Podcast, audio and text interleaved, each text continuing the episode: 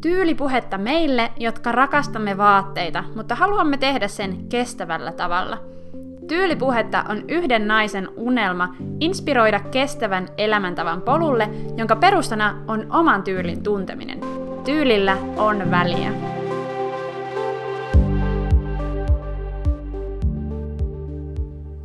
Kehotetaan ostamaan hyvää ja sellaista, joka tulee takuuvarmasti käyttöön. Sellaista, joka sopii saumattomasti sun tyyliin. Kehotetaan harkitsemaan valintojaan. Mistä voi tietää tekevänsä erinomaisen vaatevalinnan? Mä olen itse tee ja mieti vasta myöhemmin tyyppiä, ja tämän tyypin tapaan toimia liittyy vahvasti erehtyminen ja oppiminen. Pukeutumisessa se on tarkoittanut hutiostoksia.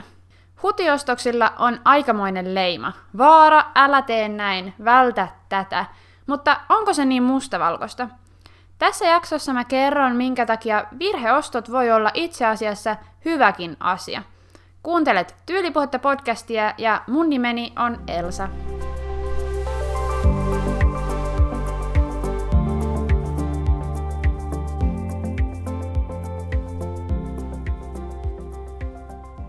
Mä olen tehnyt hutiostoksia, lukemattomia hutiostoksia. Ja uskon, että myös jokainen teistä Tyylipuhetta kuuntelijoista on tehnyt erehdyksiä ostopäätöksissään. Niistä ei ehkä kehdata puhua. Ehkä se hävettää, että on ostanut jotain turhaa. Mä en olekaan niin vastuullinen, harkitseva ja hyvä kuluttaja. Nyt olisi ihana ja helpottava sanoa, että syy ei ole sun eikä mun. Olet ollut ehkä mainoksen tai mielikuvan vaikutuksen alla. Sun päätöksiä on harhautettu ja manipuloitu. Sun ei tarvitse ottaa vastuuta niistä. Valitettavasti me ei voida sanoa niin. Meidän tarvitsee aina kantaa vastuu kaikista tekemistämme vaatehankinnoista, niistä hutiostoksistakin. Meidän täytyy miettiä, voisiko niitä hutihankintoja käyttää vielä. Voisiko niille olla käyttöä esimerkiksi jonkun toisen vaatekaapissa? Miten ne siirtyy sinne jonkun toisen käyttöön? Monta kysymystä. Hutiostokset tulee meille aika raskaaksi. Ensin me käytetään rahojamme niihin ja lopulta joudutaan näkemään vaivaa niiden eteenpäin sijoittamiselle. Sen lisäksi hutiostokset on aika kurja juttu ympäristölle. Ne kaikki resurssit, joita sen vaatteen tekemiseen käytettiin, meni tavallaan hukkaan. Ainakin siinä tapauksessa, jos se hutiostos jää meille kaappeihin pyörimään, eikä päädy meidän eikä kenenkään muunkaan käyttöön. Näinhän käy tosi usein joidenkin trendiostojen kanssa tai muiden heräteostojen, sellaisten, jotka on nostettu erilaisissa tunne- ja mielentiloissa, kuten paniikissa, kun ei ole ollut mitään päälle laitettavaa johonkin tiettyyn tilaisuuteen, tai muita tällaisia tilanteita, mitä me kohdataan. Hutiostokset on paha. Me kaikki tiedetään se. Niitä pitäisi pyrkiä välttämään. Siksi mä puhun oman tyylin tuntemisesta. Siksi mä puhun harkitsevasta ostamisesta. Siksi puhun sen oman vaatekaapin potentiaalin hyödyntämisestä. Hutiostokset ei kuitenkaan pelkästään ole paha asia.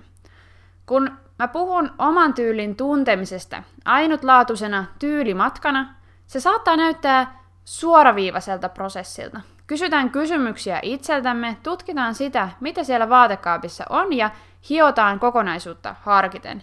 Mutta se, mistä mä en ole aiemmin puhunut, on ne erehdykset matkan varrella.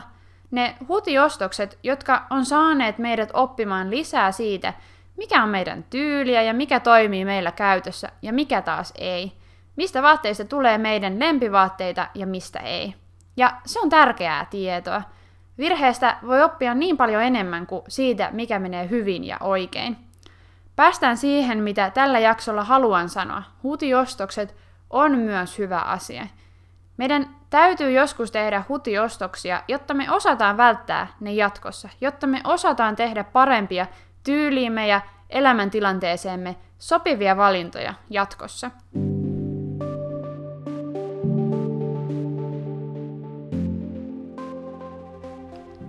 Millaisia hutiostoksia mä sit itse olen tehnyt? Huh, aika monenlaisia. Mä esittelen seuraavaksi, minkälaisia hutiostoksia me ylipäätään tehdään ja mitä mä oon oman tyylimatkani varrella huomannut itse tekeväni. Ensimmäinen niistä on jonkun muun tyyli. Eli hutiostokset voi liittyä siihen, että me kuvitellaan olevamme joku muu ja elämämme jotain muuta elämää. Me ostetaan jotain, koska se on ollut hieno jonkun muun ihmisen päällä, mutta ei mietitä loppuun, että hetkonen, sopiiko se mulle, sopiiko se mun tyyliin tai mun elämäntilanteeseen. Toinen tyypillinen hutiostoksen syy on trendit ja uutuuden viehätys. Eli ne jutut, joita uusin muoti meitä yrittää saada ostamaan. Niissä on sellaista uutuusarvoa ja myöskin erottumisen, yhteenkuuluvuuden ja ajan hengessä elämisen tuntua. Mun täytyy omistaa tämä, jotta oon tyylikäs tämän vuoden trendien näkökulmasta. Mä itse oon sen verran hitaasti lämpeävää sorttia uusille trendeille, että ehdin yleensä aika hyvin harkita tällaisissa trendiin liittyvissä ostoksissa mun valintoja, ja siksi mun omaan vaatekaappiin päätyy kuumimpia trendijuttuja ani harvoin. Mä aikaisemmin sivusin tämmöistä tunneostamista, ja seuraava hutiostosten syy onkin hetken mielijohde, se tunneostaminen. Mun on pakko saada tämä. Mä itse oon sen verran valikoiva nykyään, että harvemmin enää ostan sellaista, joka ei sovi omaan tyyliin. Edes silloin, kun en juuri ehdi asiaa harkita. Lisäksi mä pyrin siihen, että mulla ei ole yhtään vaatetta, joka olisi vain yhtä käyttötilaisuutta, kuten jotain juhlaa varten hankittu. Ehkä hetken mielijohteessa ostaminen liittyy mulla sellaisiin vaatteisiin, jota multa jo entuudestaan löytyy vastaava kappale. Ja sekin on tietysti hutiostos itsessään. Hyvä diili. Tämä on seuraava hutiostos, mitä mä oon tehnyt ja mitä me yleensä ihmiset tehdään. Ja tähän mun on ollut tosi helppo sortua. Suuri alelappu ja kiva tuote. Mä en ole aina ehtinyt ajatella, että sopiiko tämä mun tyyliin vai ei. Ja mehän tykätään tehdä hyviä löytöjä, hyviä diilejä.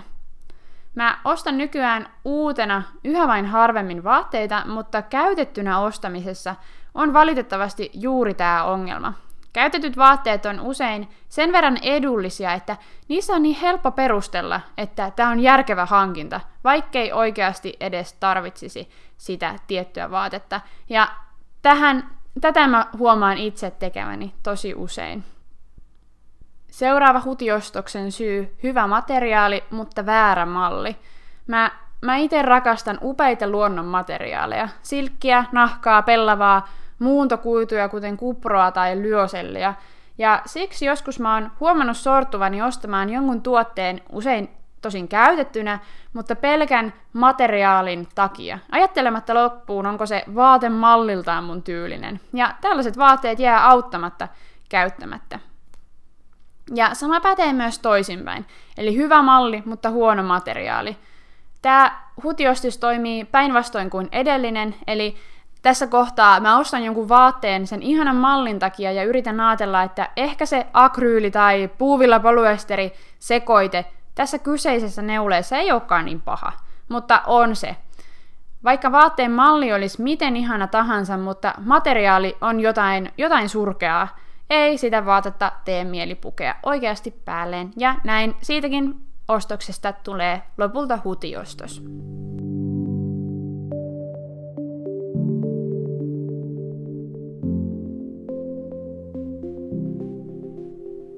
Kaikenlaisia hutiostoksia on tullut tehtyä, mutta näistä mä yritän oppia ja tehdä viisaampia valintoja tulevaisuudessa.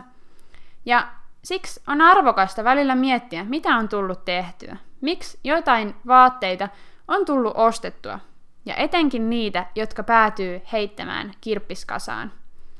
Ja tavoitehan tässä on, ei vaan naureskella niille hutiostoksille ja jatkaa matkaa, vaan oikeasti pyrkiä välttämään niitä samoja koukkuja jatkossa. Kestävä oman tyylin mukainen pukeutuminen on elämänmittainen prosessi. Ensi viikolla puhutaan ihannetyylistä ja askelista sitä kohti. Hieno jakso on luvassa. Kuullaan taas!